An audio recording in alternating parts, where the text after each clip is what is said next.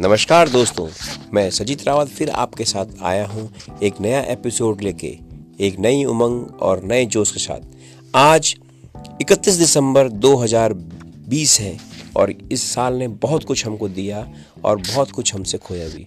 ये लॉकडाउन में कोरोना में, इस साल हमने कई चीज़ें सीखी और कई चीज़ें भी हमें सीखने का मौका मिला। कम रिसोर्सेज में कैसे रहना है, अपनों के साथ कैसे रहना है अपनी सेहत का ध्यान कैसे रखना है, ये सब हमने सीखा। एनीवेज अब जो मैं बात आपको बोलने वाला हूँ, वो इसी दौरान मैंने कुछ सीखा कि एजुकेशन सिस्टम में इलेवन, ट्वेल्थ में हमारे चाहे C B S E board हो आईएससी बोर्ड हो या हमारा कोई लोकल बोर्ड हो, हम ये बात बोल रहे हैं कि इलेवन, ट्वेल्थ में मैं चाहता हूँ कि, मैं चाहता हूँ कि हम लोग स्किल डेवलपमेंट प्रोग्राम को भी इंक्लूड करें।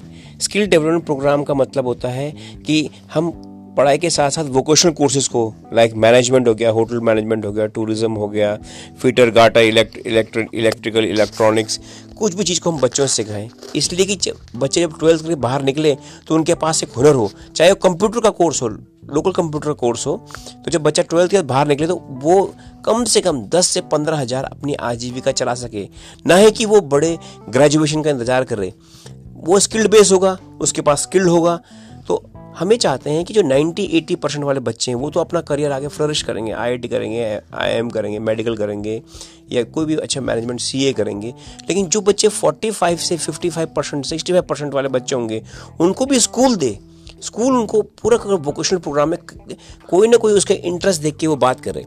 अब दूसरी चीज़ में बात जो बोलना चाहता हूँ, वो है कि आजकल स्कूल में टेंथ टेंथ के बाद बच्चों को कोई राजस्थान भेज रहा है, कोई कोटा भेज रहा है टेंथ के बाद बच्चों को स्कूलिंग तो प्राइवेट करा रहे हैं, लेकिन कोचिंग करा रहे हैं। बहुत अच्छी बात भी है वो।